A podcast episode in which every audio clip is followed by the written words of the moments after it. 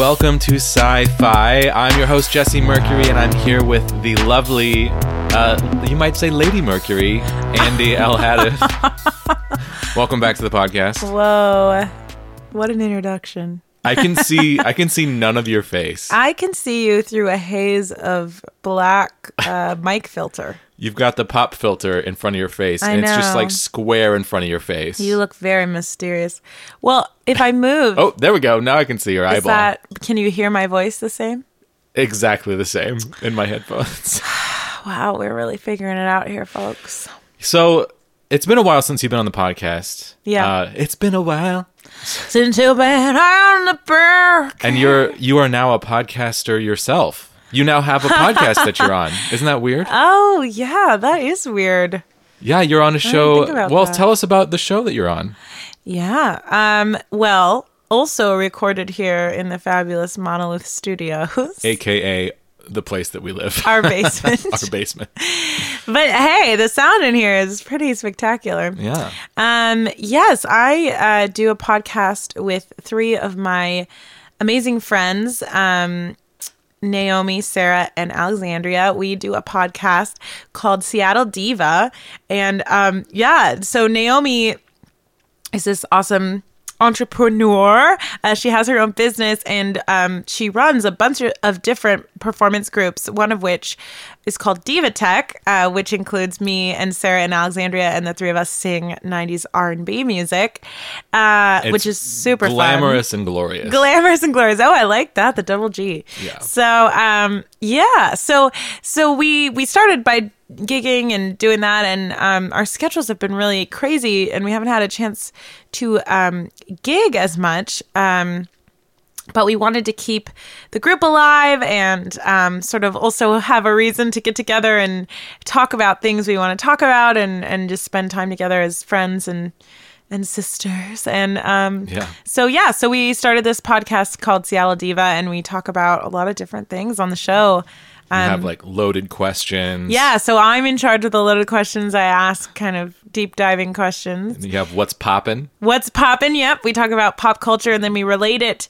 to um, Seattle and also like what we might do in relationship to what was done on the larger scale. You got 90s Flash. Wow, Jesse is so good. Well, I have. he has he's editor and Yeah. um yeah, and also he's he listened. He I, so it's funny because like this is the only podcast I've ever worked on where I don't sit in the room during the recording. Yeah. Because you, I mean, you live here also. right. My gear is your gear. Right. So, yeah. so I've like showed you how to run it. So you know, during the podcast recording, Andy's down here pushing start and stop and save and all that.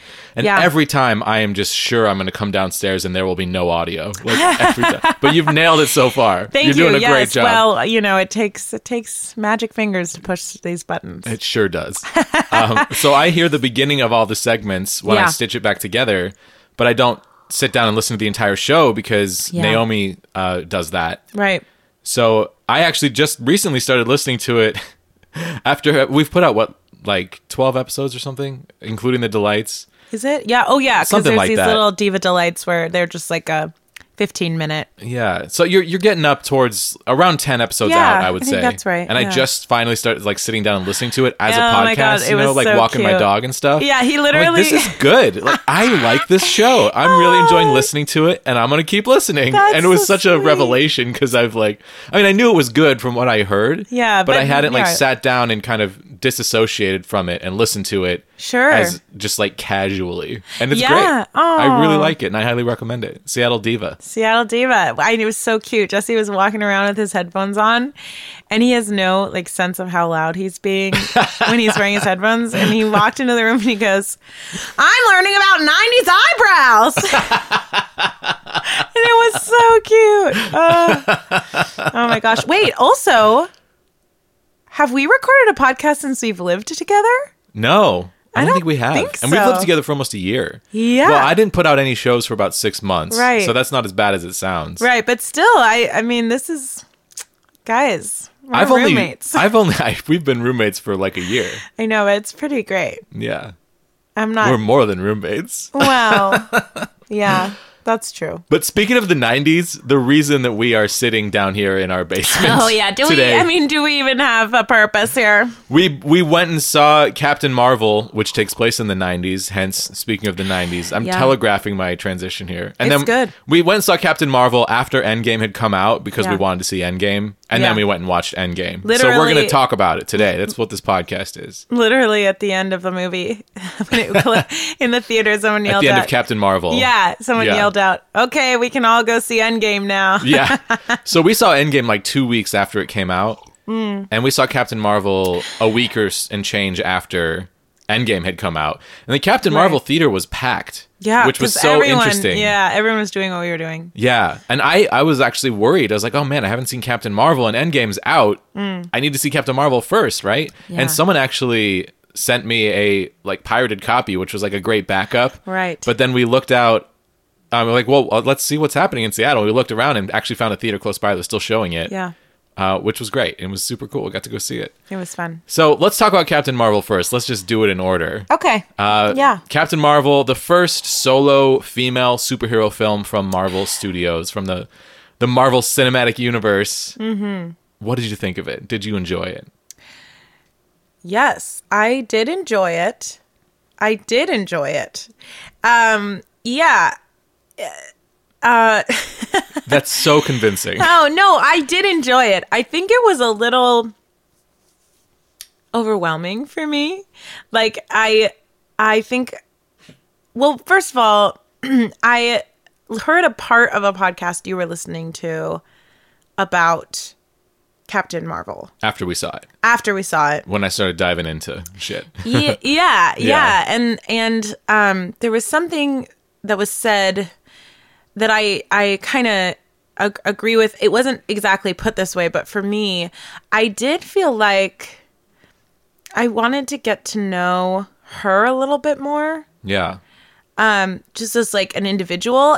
I wish because I understand that she didn't quite know herself. So, Yeah, I but mean- as it unraveled, I wish that more of her personality came through. Sure. Yeah, like the the main plot of the movie, spoilers obviously. Right, Uh, yes. But as a refresher, the main plot of the movie is that Carol Danvers has forgotten who she is. She's going by the name Vers. She thinks that she's a Wait, there's the Kree and the Skrull. She thinks she's a Kree.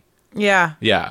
Well- and and she doesn't know that she's human and she doesn't know that she has unique powers and and she's discovering the stuff about Mm-hmm. herself throughout the movie. And it's unclear how much of her memory she gets back. Right. Because she, you know, reconnects with her past and her best friend from Earth and discovers that she's Which- human by the end. Yeah, which I we're we're I'm still debating, and you asked me if I thought that there was a romantic. I felt like I felt like they were setting up romantic tension between those two characters, but I Me couldn't tell if it was just me. But you, no, you agree I with that. I felt that way as Yeah, well. between Carol and her best friend. I, Yeah. we're horrible podcasters because we've forgotten everyone's names and we don't. We're not knowledgeable about No. this, so just bear with us. We're like this are- girl and her friend and the lady. There's gonna be a lot of that, but yeah, yeah, but but we but we still have thoughts. we have thoughts. Damn it, and we're gonna record them. Um, you literally can't stop us. So here we go. Yeah. So I I, Yeah. I thought they were hinting at some sort of past. I, I thought that maybe they had been partners. I couldn't tell if they had been partners and that she wasn't ready to talk about that because she could tell that she didn't remember that Right. that Carol didn't remember. That's exactly what I thought and too. so she didn't want to overload her with that. That was that would be like a big emotional thing to go into without Sure. having any sort of like recollection. sense of self. Yeah. You, have to love yourself before you can love someone else. If you Right. don't know who you are, yeah. how are you going to be able to be in a relationship? Yeah, and I actually love that there was no love story. Yeah, that's You know? actually a good point. There really was no love story. I, think that's a that it's a touchy thing when you're making a female superhero film. Uh-huh. Like, what do you do about whether or not there's a love story? And I think you know the first the first mainline, you know, massive hit female superhero movie was Wonder Woman. Mm-hmm. I mean, there have been great movies that came before that. Yeah. but uh, few and far between. And this was the first, you know, of like the big two comic book companies, Marvel and DC. DC beat Marvel to the punch and put out Wonder Woman, and that did have a love story in it, but it was really well handled uh, with uh, Chris Pine Mm, yeah, yeah, as Steve Trevor. right.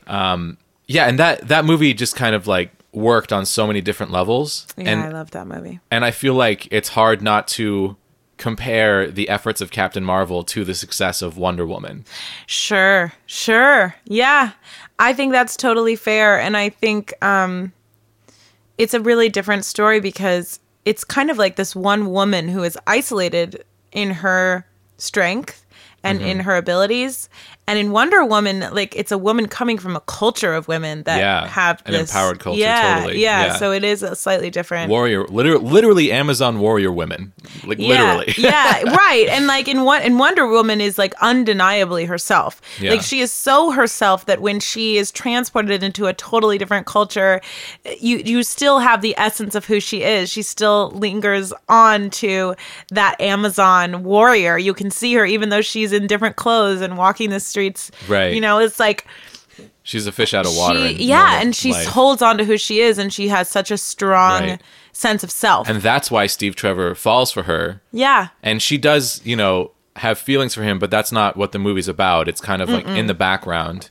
Right. Which was cool. And then I actually think that it's really cool that, that Captain Marvel just left that out completely. Just no Yeah. no love story. yeah.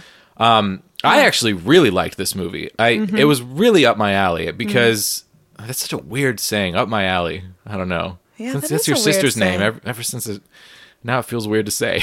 but but even so like up my alley what does that mean like you're going up it's like what if your butt was a bowling alley? Oh my god. I'm imagining like an alleyway I'm imagining a butt. okay well, we could put those together. we could Welcome to Butt Alley. Come on up in. um, okay, so you know, I mean, I'm the one who brought up the comparison of Wonder Woman and Captain Marvel, and to me, Yeah. they they were such dissimilar movies, and and I I actually really.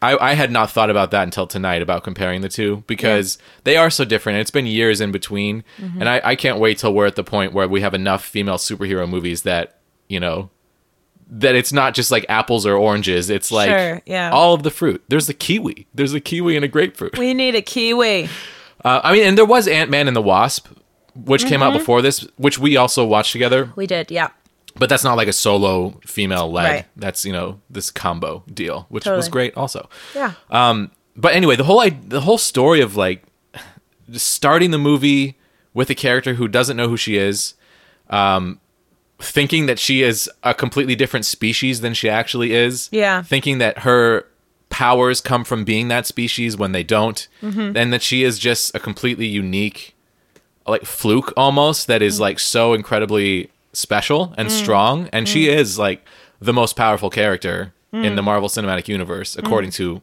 some people, depending on who you ask. Some people would tell you Doctor Strange, but it depends on what type of power we're talking about. But anyway, I mean, I, I it was just for me, it was a really cool story to like watch this person uncover who they are. It was a little like Harry Potter ish. Sure. This person who kind of feels that they are more, Yeah. but doesn't know, and because they can't remember their own life, has Right. this like has developed this sort of detached attitude. yeah Like I thought that that was cool. I, I really I really liked it. Uh, it almost feels like a reverse harry potter though They pulled a reverse Harry Potter. well you know because it's like she I mean, she isn't fully aware of her powers, but she is aware that she has powers, and she's in this like intense training, Right. and then sh- and then she comes to realize that she had a normal life, kind of. You know, it's yeah. like well, but the thing is, is to her being a a Kree as as Vers having powers is normal, so it's not Mm-hmm. Right. like having powers. that's true, She's actually a powerless human who happens to have powers. right? And let's talk about that. Let's talk about how she got her powers because that to me was a little confusing. Essentially, she Yeah. absorbed Yeah. the the the energy from this like light speed drive that Mar-Vell had been creating, something along those lines. I'm not sure. yeah. But okay, so that this is a good distinction point because like this is a sci-fi podcast.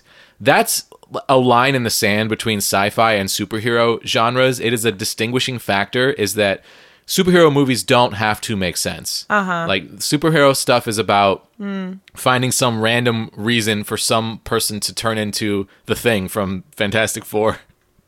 Is that his name, the thing? I don't know. You don't know. Yeah, wrong person to ask. Yeah, that's a horrible name.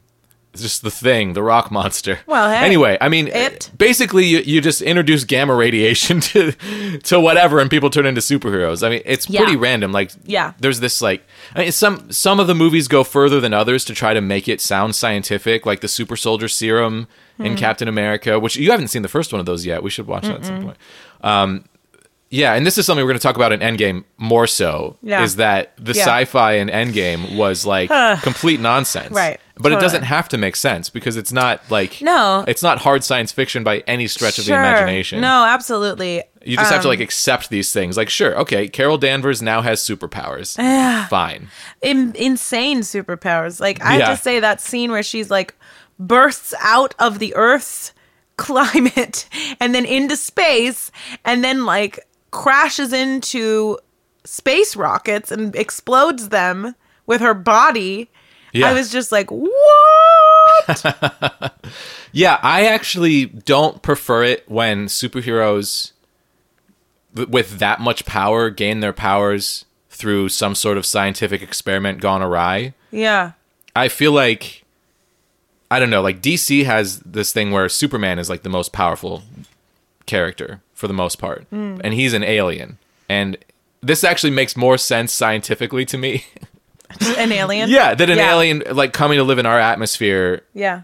you know, exposed to our yellow sun develops superpowers, whereas like being next to a light speed ex- engine when it explodes, you're dead. You don't Right, get right, superpowers. you're dead. right, right. I don't care. Like it's not something that's gonna stop me from enjoying the movie. Mm. But if we're gonna, I don't know. I th- it's something I think about because I I really like superhero stuff. And I like it more when it is more sci-fi ish, and I like it less when it is more just like hand wavy. Like come. Yeah. along with us on this journey, and I'll Yeah. go along and I'll enjoy myself. But I, for me, if there's that extra little bit of like, let's try to tie this to reality uh, in some way, that makes it me more invested in the story Yeah. overall. I think. Yeah. I I agree with that actually. But uh, honestly, like in all of Captain Marvel, that was the only moment that I felt that way. Like the whole rest of the movie, Yeah. I actually really liked as a sci-fi movie. I mean, you're like out in space, you have this different culture. Jude Law's character was really interesting. How he's like Sure, trying yeah. to manipulate Carol into being this warrior for him. Right. The the Supreme Intelligence is that is that what it was called? The the computer Oh, program that they were uh-huh, talking you to. all see. Uh huh. yeah, you never tell someone what you see there. Like that whole thing as a system of control was super interesting and Yeah. just a lot of really great sci-fi concepts No, in this that's, movie. That's really true. And for me, the number one thing that I liked about it was was like a cool sci-fi ish concept, which is like uh, this whole movie it takes place in the 90s and most of it on Earth. Yeah. But Hmm. It starts in space in a timeless way, so you have no idea where and when it starts. Yeah. And I actually avoided all the press about this movie, so I didn't. I I mean, I knew vaguely that it was going to take place in the past because I knew that like Coulson and and Fury were going to show up de-aged oh yeah. Uh, but I didn't really I didn't really know anything about the plot or anything like that or understand that it was like taking place in the 90s. yeah. So for me when they showed up on Earth with the blockbuster in so the good. 90s, I'm Yeah. like this whole battle was taking place above our planet. Like that's how I am connected to this story because this is my planet, you know? Mm. And this this has something to do with my planet. Now I'm like doubly invested. Mm. So that was a, I mean that reminded me of being like a kid in the 80s and like you know, or actually a kid in the 90s watching 80s movies, Mm. which this felt like an 80s movie to me yeah.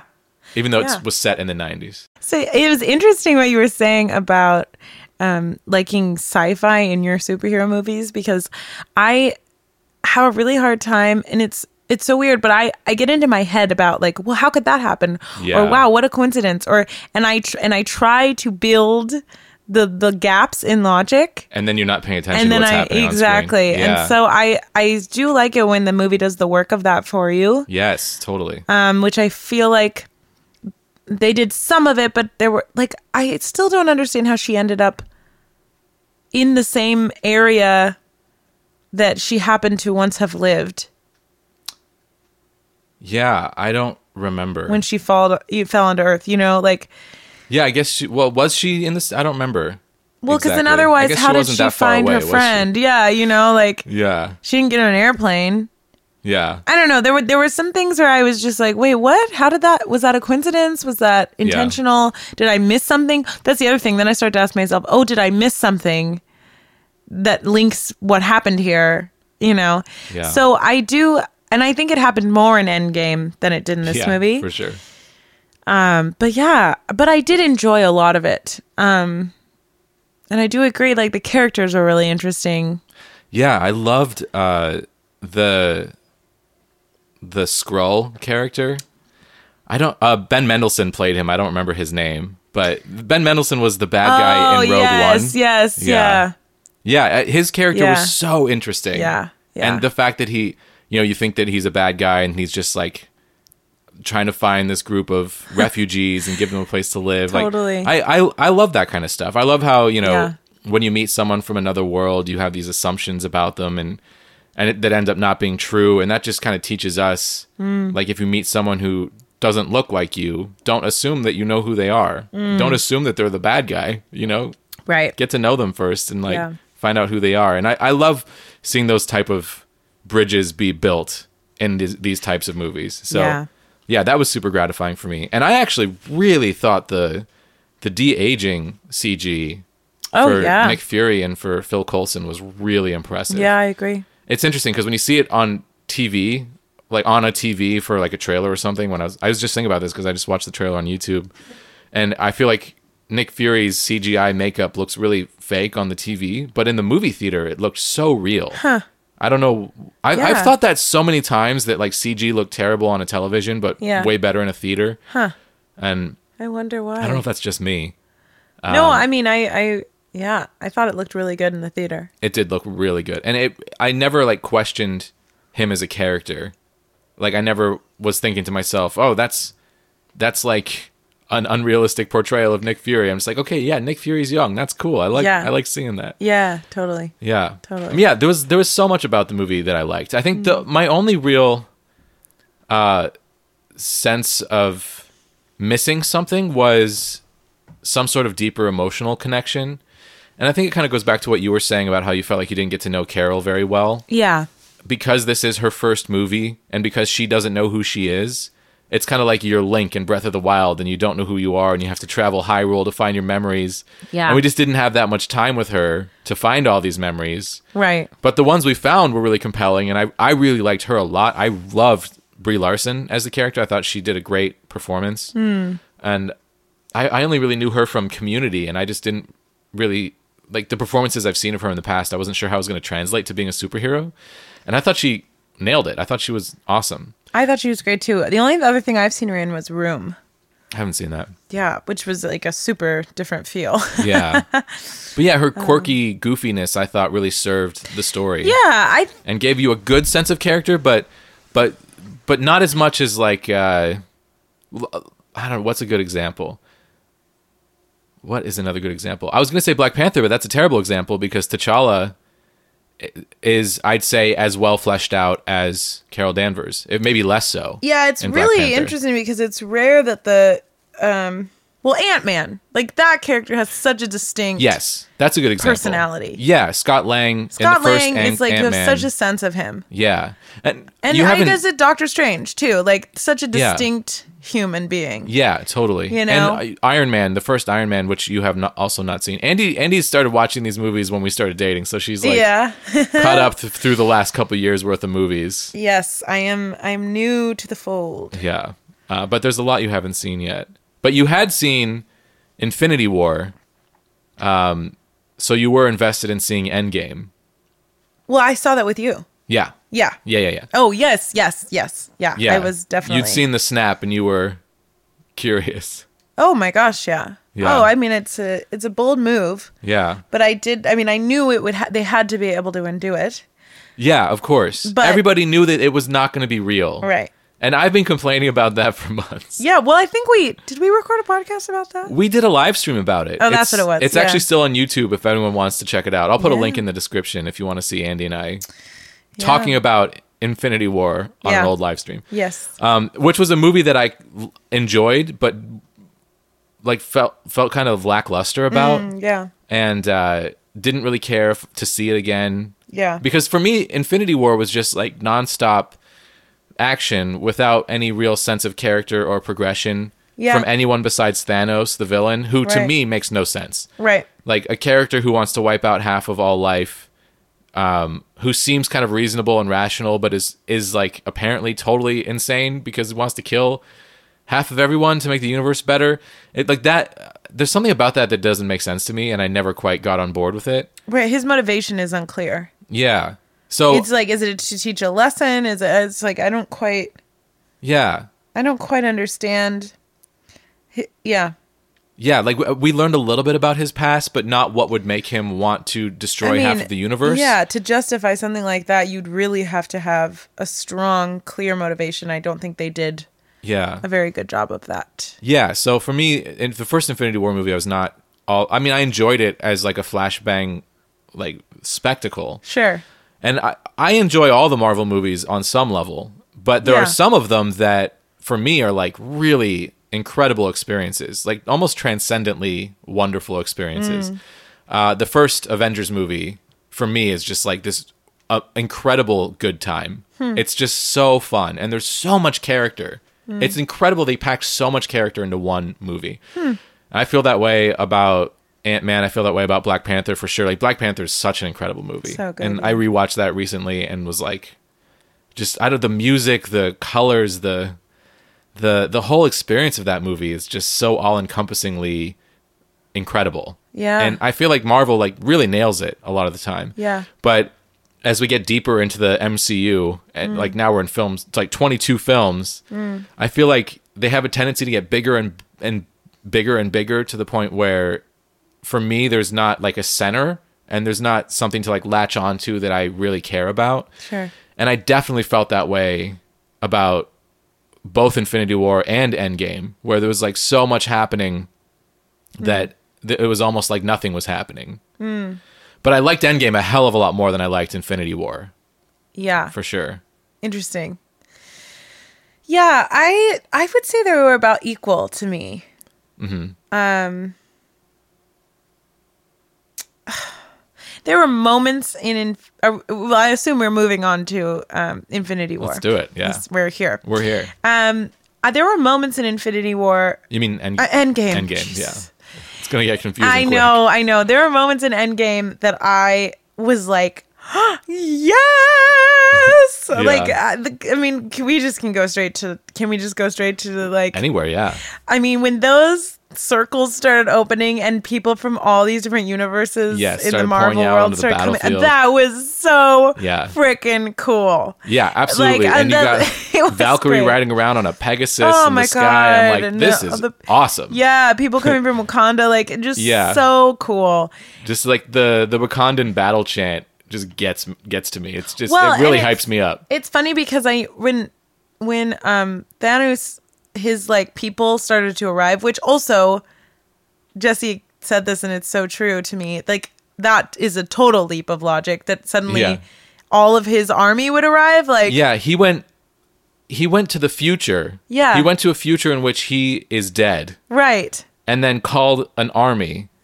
But it seemed like the time when he time traveled to the future, he could only go through this like small opening, so it was just his ship. So then he must have called his army and said, "I'm back from the dead. Come fight for me on Earth." And then like a, a billion bad guys show up so Yeah. quickly. Weird. I, I struggled. I mean, I guess that's what happened. You know, he just called them and they came. Sure, and they have this like quick travel, the the weird honeycomb in space, black hole wormhole Mm-hmm. thing that we've seen. So they have quick travel of some kind. sure.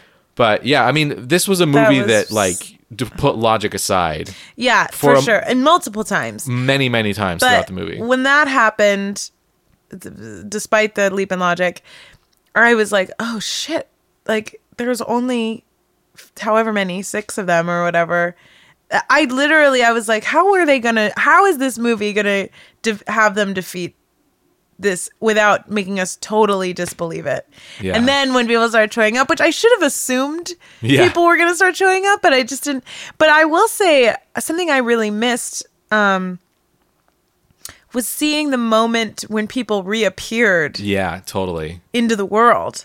Yeah, so Hulk snaps like, everyone back into existence. right. Like I wanted don't to see it see happen. them We- come Clint- from particles. Clint Barton gets a phone call, and that's how we know. Yeah. And that moment for me was like, he has an iPhone. He's like covered in technology and arrows, and they're like out fighting in the past, and his phone is on the table. Something about that, like, I just couldn't believe it. Yeah. I was like, no, his phone is like wired into his suit or Yeah, like yeah. on his person. No, that's a good He's point. not like, he's not playing, you know, Bejeweled or Crush, Candy yeah. Crush or something on his iPhone. I, for me, that was funny. completely unbelievable and took me out of the moment. And I that, but uh, a lot of a lot of the things that that rubbed me the wrong way about the movie were things that I totally recognize are silly and like just But- my own personal but also, like, preferences. you know, but it's int- it's things that I would want to see. Like, first of all, okay, so in that narrative, his wife, I don't remember her name, uh huh. But her his wife like comes into existence, and and what is her experience? Is her experience I know that I disappeared and now suddenly I'm back? Is it like oh I was just in the kitchen and now I'm in the living room? Like, Right. What is that experience? What do those people think happened? Like, right. We got a little bit of that from any of that. Peter Parker, but like just a hair. but just Like, a little bit and it was and, and i would have loved it. to have seen that moment i Yeah. didn't like i when they all reappeared and doctor strange explaining to them like i don't know those are all things i would have taken over a lot of the other kind of filler stuff that they had Sure. Yeah, I actually am just I just am not a fan of the plot line of like snapping your fingers and people turning to dust and then snapping your fingers and people returning from dust. yes For me it's it's too far into fantasy magic Uh-huh. to it just like the whole story feels ungrounded. right So I just can't I have a hard time investing in it. yeah and we're and we're unsure of the and the the rules of how that works like Totally. you think about who you want to disappear and they disappear you Right. think about who you want to come back and they come back like what literally i was saying like what literally was when um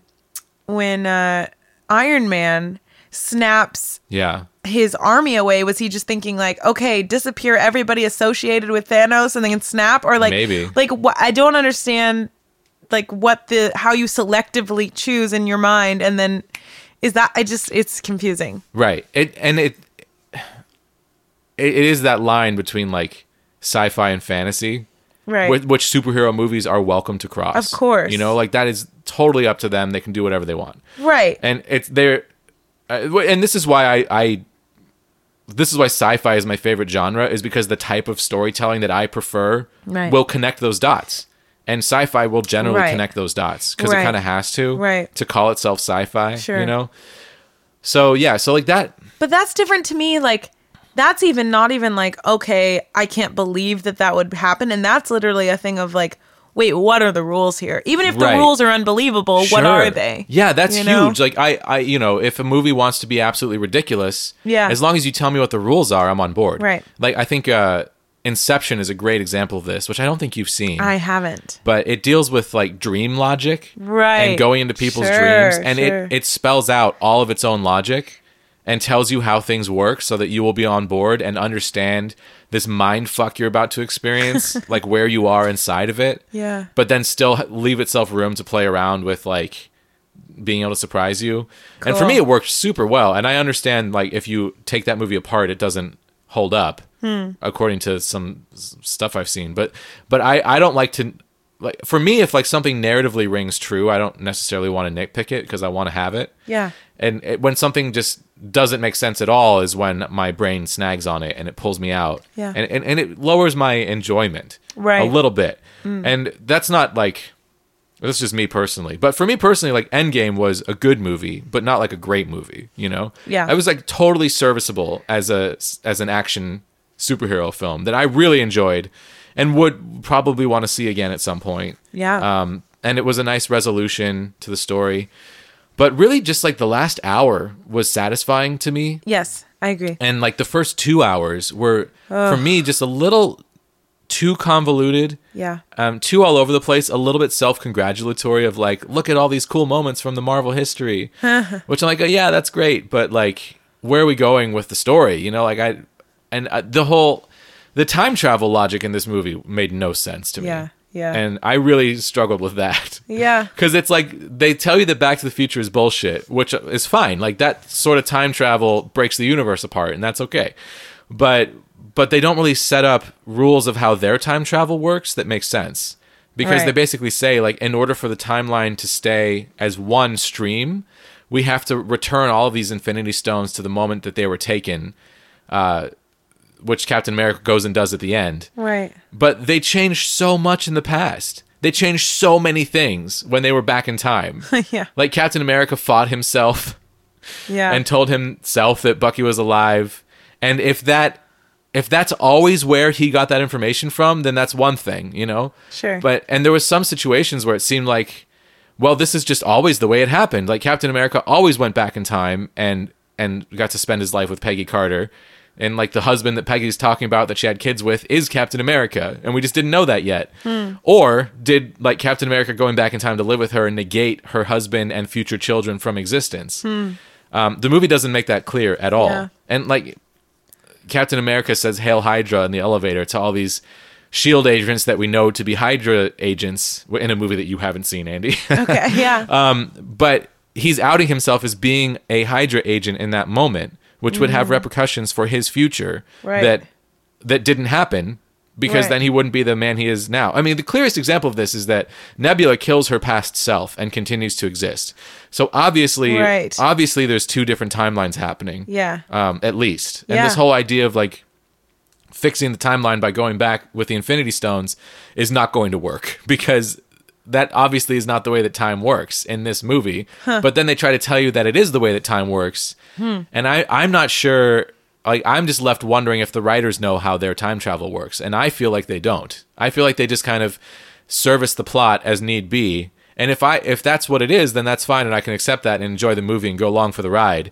But I don't I, I don't feel like a deep connection to it, and I it Yeah. doesn't feel like it's made for me. You Yeah, know, it's yeah. just like a fun movie that a lot of people liked and made billions of dollars. It, it hit two billion dollars faster than any movie in history. It's made so much money, um, which is nuts. Wild. Yeah, it's crazy. But like for me personally, it just I I really enjoyed it, but it did not like Yeah. it's it's definitely not hitting my favorite movies list. It's not like something that I'm gonna like really think about that much in my Yeah. life going forward. It's just like a movie I saw. yeah, I know? agree with that. Have I- you I- have you talked to or or met anyone who was like life changing, amazing movie? Well, I've listened to some podcasts and I've talked to some people when I was streaming. Mm-hmm. So I've gotten and I've like, read some stuff on the internet. So my my understanding is that it's being received really well. It's mm. got like a really high Rotten Tomatoes mm. score, Metacritic score. It like seems to be mm. received really well across the board. Mm-hmm. A lot of people are saying things like, "I really like this," but I feel like on repeat viewings, it's not going to hold up. Sure. Um, that seems to be kind of the consensus yeah, yeah. and uh and a lot of people are like flipping out about it and loving it but i Yeah. but not at the level that i think um that i would expect for a movie that crossed 2 billion dollars so fast Sure. and a part of it to me is like the the storytelling mechanic of snapping away half of the people and then like snapping half of them back it's like who's coming back and who's actually going to die it's like this who's to die thing that brought people into the seats it's Yeah. that game of thrones like who's to die Yeah. which is is like a fun game to play, but for me is not narr- narratively satisfying. A fun game. Who's Yeah. gonna die? And I'm playing it, you know, I'm I'm there for it. Like Yeah. I'm watching Game of Sure, Thrones and I'm really enjoying it. But Yeah. but again, Game of Thrones is not among my favorite shows. It's something that I really enjoy. Hmm. And and I have similar issues with it. That I feel like a lot of the narrative choices were done for the sake of of shock or or misdirection and not necessarily for the sake of the story. If you can have a story that shocks and misdirects you but has its own internal logic, those are the things that like touch my heart, you know? yeah.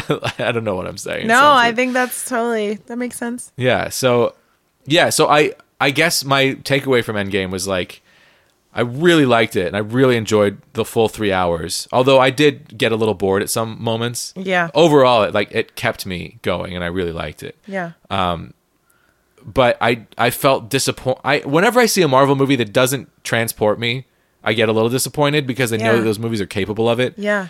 You know, like the first time I saw Guardians of the Galaxy, which I don't, I don't think you've seen that one I either. haven't seen any of we should watch Guardians. that. Um, it's got this like moment at the end that's just pure movie magic, where you just feel, you feel like incredible things in this incredible like you're in space and you, you your friend is a tree and like you feel these things that you didn't know you'd ever feel and it's Yeah. like it's like wow Yeah. this is cool you know this is such a good experience Yeah.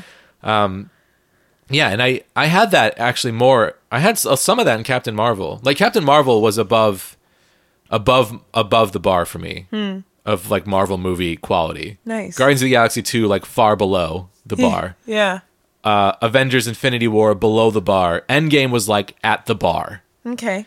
um, I, I really liked how they handled, you know, killing off Tony Stark and and Yeah. replacing Captain America with Falcon. I Yeah. thought that was really well done. Yeah. But for me, like, how did, I know we talked about this before. I want to hear you again on the record here. But like, how did you feel about Tony grabbing all of the Infinity Stones from Thanos' gauntlet and like Oh. putting them into his own hand? Yeah. I didn't get how that was possible.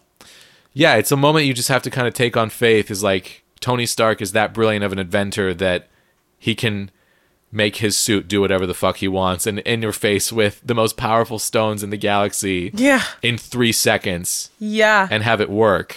Right. Like that to me was again like a step too far. And it's hard to like I love Tony Stark. I love Robert, Robert Downey Jr. Yeah. RDJ all day. Like RDJ as as Iron Man is incredible. He's so good. and I had a feeling he was going to die in this movie and I was ready for it and I I Yeah. liked all of how they handled it except for the fact that I couldn't believe what actually happened in that moment because it was so far fetched to me.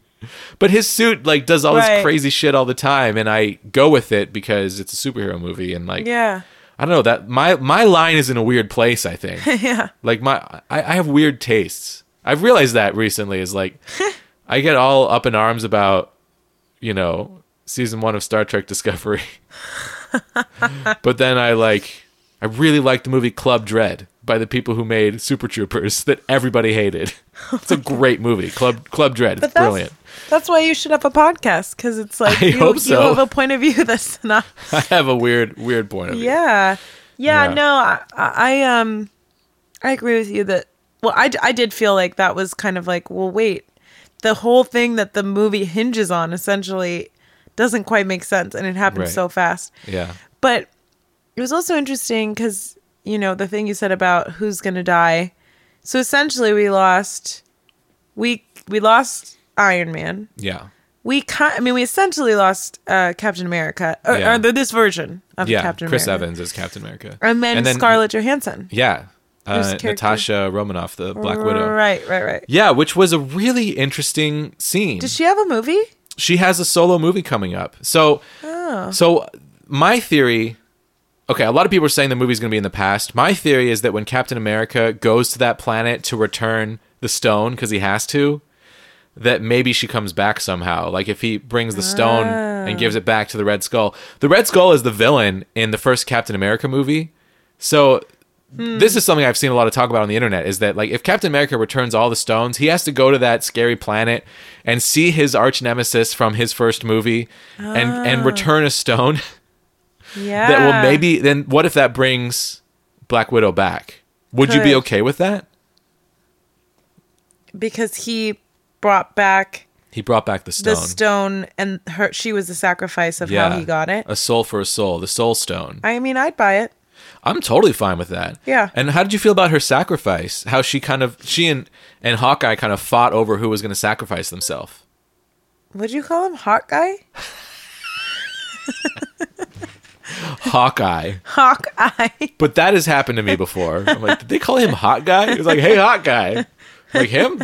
I guess he's pretty. I mean, I thought. He, Yeah, the rugged I liked his way, haircut in this movie. Yeah, yeah, you would. Um, yeah, I loved because I I actually didn't know who was gonna die Yeah, uh, up until a certain point, yeah, which was they. I thought they did that successfully because it was like.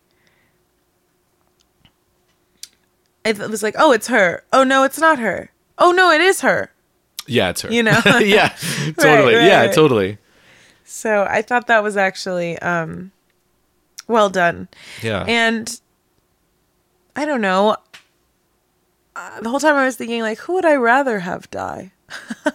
yeah, But I, I knew I had a feeling it wasn't going to be her I, I had a feeling it wasn't going to be him because of the movie starting with him and his family together. Right. And That's why I thought it was knew gonna be they him. should be reunited. I felt like they were going to kill him because he has a family, and it hurts more. But they did that with Tony instead. They, Like make you fall in love with his daughter and then kill him. Yeah, that's true. Um, Yeah, I actually really liked how that played out. And yeah. I like Black Widow a lot as a character, and I'm sad to lose her. But I, but she's coming back in Right. one way or another, so Right. we're still going to get more of that character Yeah. in in whatever capacity, yeah. which is cool. And I thought that what they did with Hawkeye in this movie, I, that really does sound like Hot Guy. It really does. What they did with Hot Guy in this movie was super interesting. How he like lost his family, went a little psycho, and just starts killing bad guys left and right, Right, right. or even like mediocre guys, not necessarily even Yeah, bad guys. yeah. And he's like kind of gone off the deep end. right. Um, reconnecting with with Nat, who's like a they have a really close bond that we don't even see that bond form. It happens before uh, we meet those characters, and maybe that's the movie that they'll show us is like those two characters in Budapest because they keep talking about it in all the Avengers movies, like Sure. the time they spent in Budapest. Yeah. Um, maybe it'll be a flashback to that. That'd be cool. that but would be cool. it seemed like being with her was like regrounding for him in a way, and like her sacrificing herself kind of brought him the rest of the way back Yeah. to being a hero. But then how does he deal with being with what he's done? Like he's it's a very interesting character all of a sudden, and made more Right. interesting by what happens with Black Widow. So yeah, I was into that. I actually listened to a podcast. Kevin Smith had the writers of, of Endgame on his podcast. oh wow. And they said that they did that in the first draft, uh, or in, they did that in a draft, and then they actually showed it to some of the women at Marvel, and said that we're thinking about changing this because she's like one of the only female superheroes, and they're like, "Don't you dare!" Like that, like that was like her choice in that moment, and it's a really powerful moment, and you should Yeah. you have you can't take it away from her. Yeah. So they, the the women that worked at Marvel talked him into keeping it, and I think it does. I mean, I don't know. How do you feel about this? But I feel like it does. Uh, it doesn't do a disservice to her character at all. no, no, I don't think it does either. Yeah, which I is cool. it, it strengthens her character's will. Yeah. My favorite moment of the whole movie was seeing Jarvis. I knew you were gonna bring that up. Yeah, so in in the Agent Carter TV show, which I really liked, which got canceled too soon, um, Jarvis, who is the Stark's butler, is a main character. Yeah. And no character from any of the TV shows who originated on the TV show has made it into a Marvel movie. Huh. Like the the opposite has happened a couple times where like a movie character showed up on the TV show. Yeah. But in general, the TV shows are pretty disconnected. Yeah. And this was like the most connected moment of any of the TV shows. And I've given up on all the Netflix Marvel shows. I'm just not interested. um, but I really liked Agents of Shield for a while, and I gave up on that eventually. Yeah. And I, although I hear it got really good again, but but the one that I really liked was Agent Carter. That was my favorite of those shows.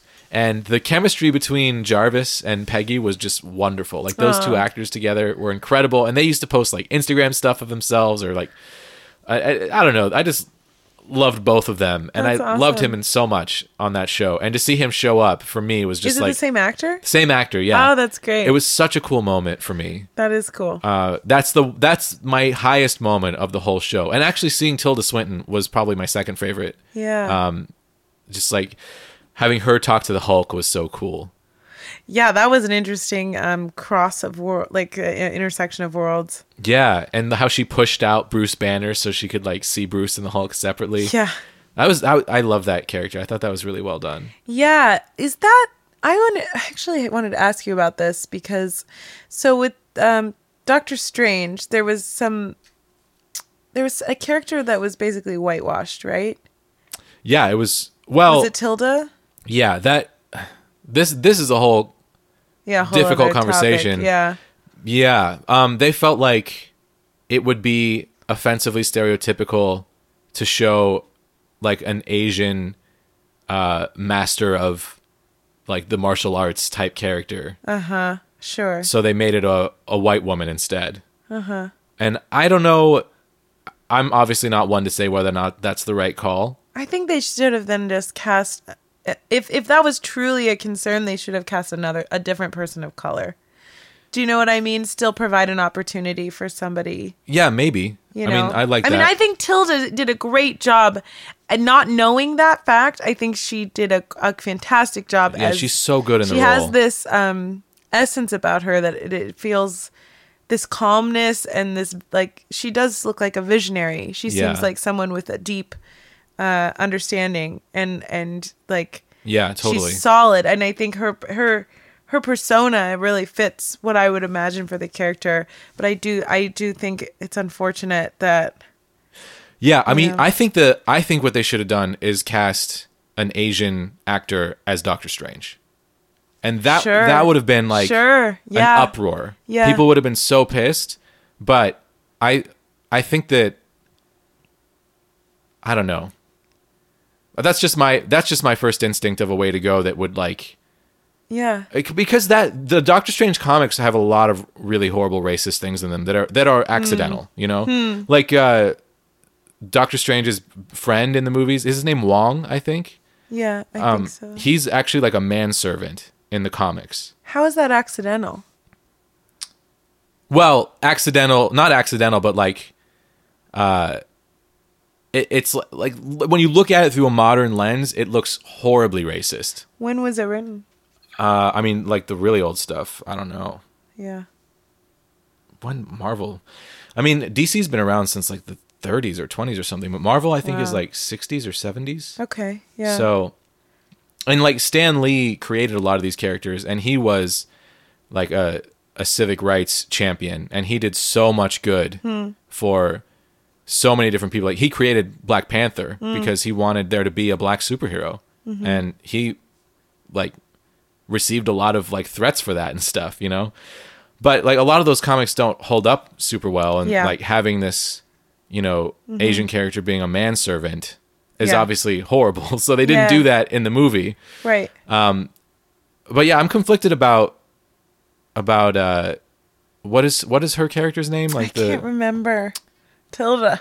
supreme lady. I don't know. yeah. But I, I mean, I think about Star Trek um, Into Darkness, where they recast Khan, who was uh, a Sikh character who was played by a, a Hispanic person in the original series, but was supposed to be Indian.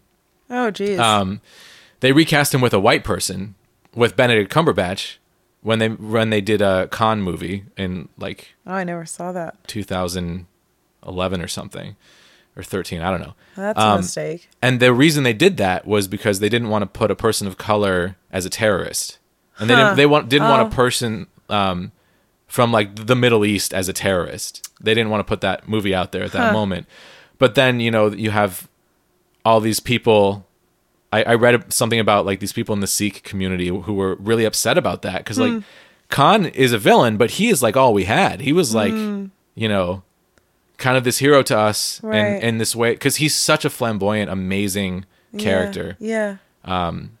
Huh. So they were upset that he was recast even though he was a villain. So sure. part of me wonders if you have this like this wise mage character. Mm-hmm. Um, like if you have a movie and the only Asian character is this wise mage, Sure. it feels like a like a tokenism of some kind. Right. But if you have a movie with a lot of people of more- Asian descent, Yeah, yeah. Um, then it, it doesn't necessarily Have the same.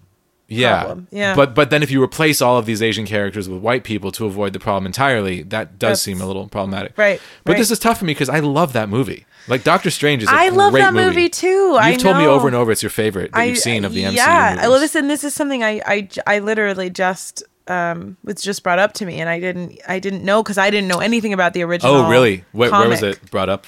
Uh, well, it, um, Erica, who plays Little Sa- I'm in Urinetown right now, Uh-huh. and um, and Which is a play. which is a musical, and um, one of the actors in it, um, who is also Asian American, she's uh, Japanese. She brought this up to me and was saying like that that was really disappointing Yeah. for people in in um yeah in the Okay. in the community Well, there. I Um, mean, but- that's but- firsthand a firsthand well, account. I mean, she, that means a lot. She did admit she said, you know, I I actually I didn't see the movie because I heard that and you don't want to support it, and I you- didn't want to yeah. support it. And so I thought that was interesting. which is super valid. Yeah, totally. And I and um yeah, I I think that like I think it's always best to to like listen to the experience of the person who it isolates or misrepresents or alienates, you know, like Yeah. so but so I didn't know, but I do I mean I love that movie. I Right. love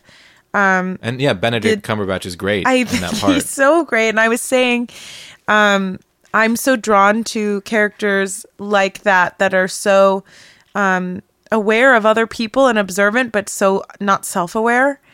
yeah, you were talking about that, like Sherlock Holmes. Um, Yeah, I'm obsessed with Sherlock Holmes. even though and the show Sherlock, even And it's she, even though it's the same, yeah, yeah, but he's someone really who's good at like playing that. so aware of their surroundings and Right. everything that's happening in a room, but has no idea how they are coming off to other people. yes, yeah, I- Yeah. that's such an interesting combo. totally. And I think that that is encompassed in Doctor Strange as well.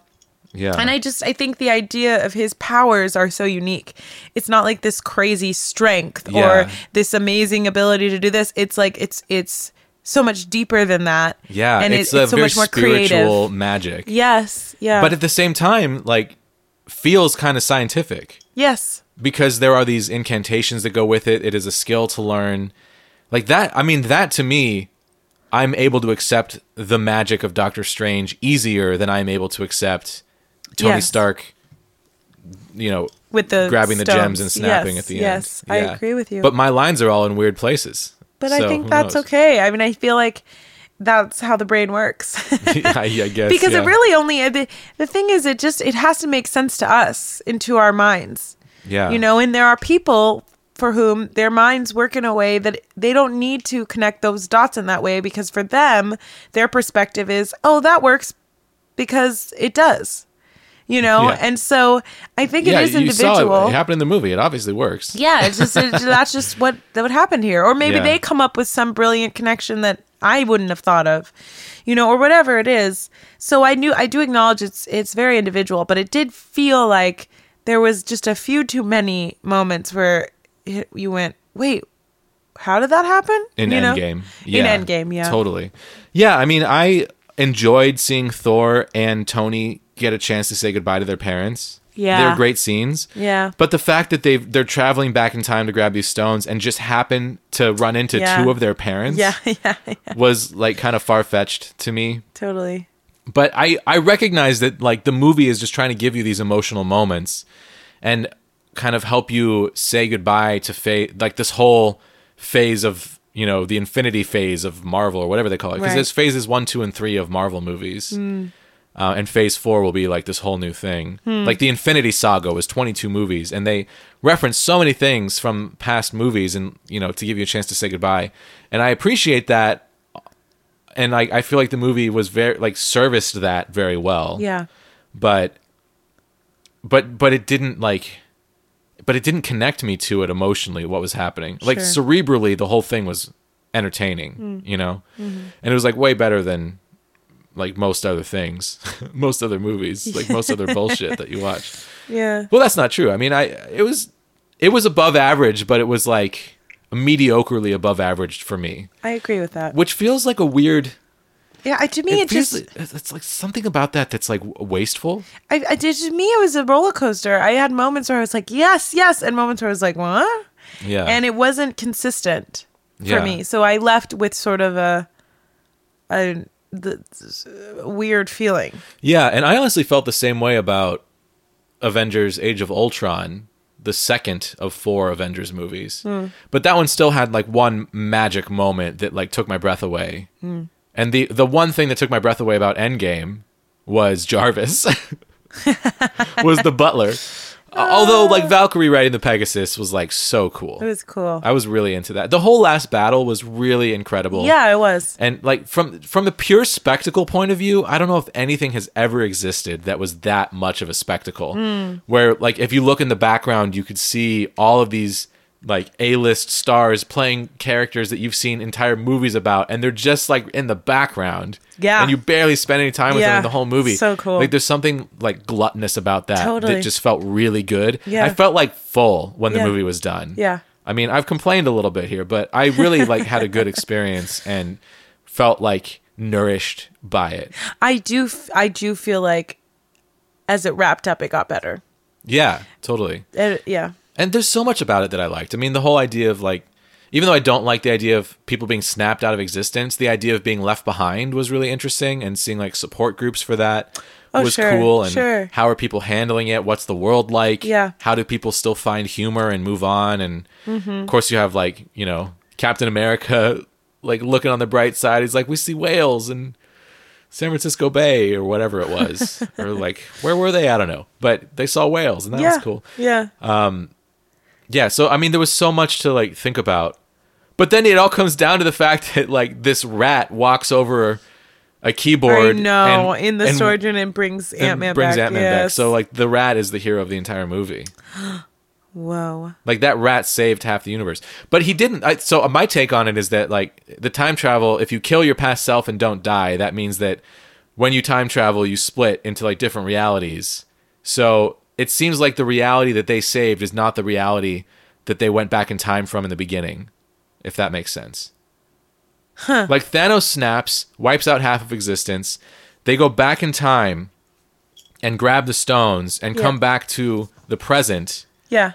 Um, but that present that they came back to either has been wildly altered by what they did in the past or it's like going to the past split realities into different realities. Yeah. it seems like it seems like their It is- actions in the past split realities. don't change the present they came back to No. so it seems like they left one present and came back to the same present even though they'd fucked up the past um, but which it was means a different that reality.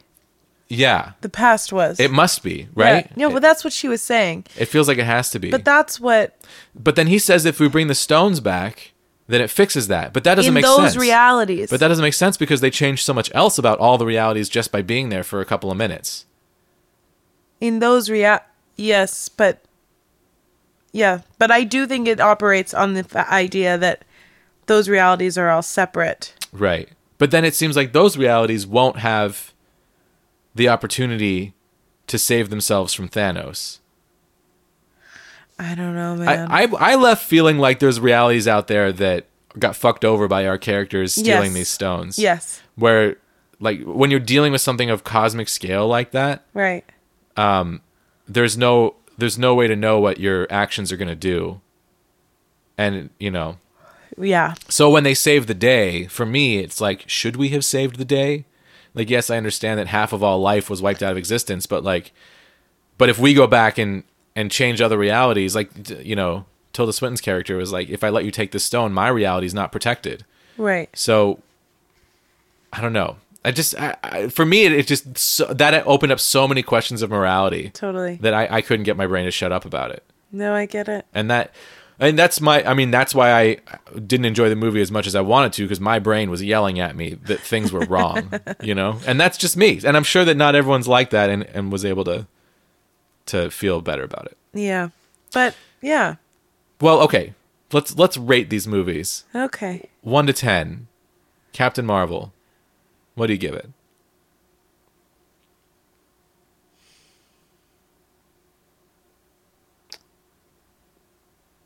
Eight, 8. uh, seven and a half. Seven and a half. Yeah, seven and a half. Yeah. Why seven and a half? I really enjoyed it. I liked. Uh, I thought the humor in it was kind of great. I thought um, visually it was really interesting. I liked the elements that involved uh, species from other planets, but I just I didn't feel totally connected to it in a way I would have liked to. Yeah. Yeah, I'm going to give it an 8. Okay. Like I felt connected to it. I felt like my connection could have been deeper yeah. with a couple of easy tweaks. Yeah. But I also felt like I there was nothing I didn't enjoy about it. Yeah. Like it was a really fun movie that I really liked. Yeah. And all of the things that I want from that Captain Marvel character can totally happen in the sequels because they're making more and like she was in Endgame. Yeah. Um, and they're saying that she's going to be like the central focus of the series moving forward. Like Iron Man was kind of the central focus for the first Oh, cool. 20 movies. Yeah, yeah, yeah. and that they're, they're wanting to shift the focus to her. That's cool. Um, But yeah, I mean, there was nothing I didn't like. This I, I felt like the story was really provocative, and I thought it had a great message to it, which was like, if you get beat down, you get back up. Yeah. Yeah, yeah. I did And- like that. And I think liked even more flashbacks. powerful to show it through the point of view of a of this like young girl, Yeah. who like getting knocked over and Yeah. getting back up, and then becoming the most powerful like human ever. Yeah. That's kind of cool. Like I, you know, Yeah. That's an empowering story, and Sure. it's like a very sp- specific story made universal. Yeah. In a way that I think anyone can relate to. Yeah. And I really dug it. Cool. Okay, Endgame, one to ten. Seven and a half. I, I actually, really, I, the same rating for Endgame. I did feel like I think I said this earlier, but I kind of felt like they were they were similar for me in terms of how much I enjoyed them. Interesting. I thought you were talking about the Avengers Infinity War versus Endgame. Oh, maybe I was, but I, but all three of them. All I three of think- them is just yeah, a mush of yeah. Marvel. I think so. yeah. For- yeah. For me, Endgame is like a six, Okay. where, and I guess a six is, is my bar for like worth watching, really liked it. Yeah. Uh, but I had, you know, but I- felt like it asked a lot of the audience that it didn't necessarily deliver Mm. on, especially when you consider those two parts of that movie as a whole. Yeah. where it like kills half of your heroes and tells you that they're dead Right. and tries to pretend they're dead forever Right. when it's obvious that they aren't. Right. And even like the behind the scenes stuff, there's like those characters are gone. Right. You know? Right. Um, When they're obviously not and then they put out like a trailer for Spider Man Far From Home and he's in that. So yeah. it's like, well maybe this takes place before. You don't know. Yeah, you know? yeah, yeah. I just felt like a little jerked around in a way that I didn't appreciate. That's fair. And and I this the general premise of like something that is so powerful that it can snap half of the sentient life out of existence. Um, it, it felt like it feels more like a like a myth, like a creation story Yeah. from you know an ancient civilization than an actual plot of a movie that makes sense. Sure. Uh, and I feel like they did a really good job developing it in Endgame, and I definitely liked Endgame more than Infinity War. Uh-huh. Um, six and a half. I give it a six and a half. I've talked myself up a little bit. Yeah. There were so many character moments that I really liked. I yeah. I mean, I think the the the bright spots brought brought it up for me. yeah, and I do think it's a really good movie. If I was rating it on quality, I would be like an eight. But if I'm rating it on how much I like it, it's like Yeah. a six and a half. I That's feel like fair. I like it less than most people will. Yeah. and I think that that's because I'm in the minority with being a little more bothered by some of the, the plot choices than most people would be. I think. Sure. I mean, I will say this. I think I would wa- I would want to see Captain Marvel again Uh huh. because I think there are things I just would want to rewatch about it. Yeah. But I don't necessarily feel that I would want to see Yeah. Um. Endgame, Endgame. again. Yeah, and I, I feel like I'd watch them both again, but I'd be I'd much rather see Captain Marvel, Yeah. and I'll probably watch that more than one more time. Yeah. There was like some humorous moments in that movie. I don't remember specifically, but I remember laughing so hard. Yeah, I just need to see it again. It kind of uh, washed over me a little bit. I Yeah. in a way that I don't know. You were I in a weird headspace that yeah, day, Yeah. and still your favorite Marvel movie is Doctor Strange. Well, I would Black Panther, Oh, okay, Black Panther. I would say, but Doctor Strange is yeah, yeah, I love it. But and I do have now some conflicts in my mind about it, knowing Yeah. what I know. But but yeah, I would say up there just just from the point of view of storytelling and character building. If Mm-hmm. I'm just looking at that, yeah. it would be it would be um Black Panther, Doctor Strange, and Ant Man. Yeah. Those are, th- I mean, three of my favorites as well. Yeah, how about you? Definitely those three. Yeah. Uh, Black Panther might be at the top of my list. Yeah, it's so good. Black Panther has this quality to it that is Yeah. just so unique. I know. I totally agree. It reminds me of movies like, um, what's it called? Yellow Brick Road. Wizard of Oz. Wizard of Oz. like it's nothing like Wizard of Oz, but like the first time I saw Wizard of Oz, I was like, I've never seen something with this quality. Yeah. Like yeah. this this world is so different. Sure. And it feels so fleshed out and so real. Hmm. And it's like I, I'm just so transported The world it. building. Yeah. yeah. For sure. Black Panther sure. has that. Like Wakanda is is the most enticing environment. Like Hmm. you just want to be there so bad. And every time I watch that movie, I feel so like I don't know. I just love it. Yeah, it's it's just so good. such a good movie. It's, so enjoyable. Fantastic. Yeah. Um, Ant Man is really high up there for me. I just it's an easy, fun movie. yeah. Totally. that's like I really appreciate. Um, the first Avengers movie is definitely in my favorites. It is remarkably good. I should see that. That I liked all of Phase One of Marvel, but I wasn't like super into it. but and I watched it all like years after it all came out, and I think I watched it all so that I could get caught up to watch Guardians of the Galaxy because that really appealed to me. Yeah. Um, and I love that movie, and but that's I went back and watched everything in order, and then when I got to um, the first Avengers movie, I was just like slack jawed. I love it. I really want you to see that one. Yeah, I should. Um, and Guardians of the Galaxy is high up there for me, but it, it doesn't bear repeat viewings as well as some of the other movies. Okay. I think um, it's a lot of fun, and I really really like it, but it's not quite as high on the list as these other ones we're talking about. Yeah. But and Doctor Strange is, is really high up there for me too. Yeah. Something about it is so cool. Totally. I just I love Marvel movies. I mean, I in general I really really like them. The only one I've disliked has been Guardians of the Galaxy Volume Two, um, and maybe the Incredible Hulk movie. It wasn't great. Iron Man Three is fantastic. I loved Iron Man Three. Are you interested in like watching all of them? Yeah. Maybe we maybe we should go back and watch all of Phase One and then do a podcast about it. Yeah, let's do it. that'd be fun. That would be fun. Yeah. Well, we did it. We did it. We talked about two movies. We sure did. Yeah, and it was super fun. It well, was thank you guys for listening to this. Thank you. if you if you have questions for either of Andy or myself Heck yeah. about how we felt about these movies or moments that we didn't mention that you want to hear our take on, Yeah. Andy lives with me, so you can ask her too. You can email me at sci-fi at jessemercury.com. Yeah. Thank you guys so much for listening. uh, Yeah, you can find my you, podcast Jesse. library, jessemercury.com. All sorts of stuff there. And thank you, Andy, for being awesome. You're pretty awesome too. What are we going to go do now? Are we going to bed? Yeah. Oh my God, it's almost one in the it's morning. time. I'm so tired. Yeah, let's do it. But invigorated as well. Nice. all right. Well, thank you all so much for listening. Uh, until next time, stay nerdy out there.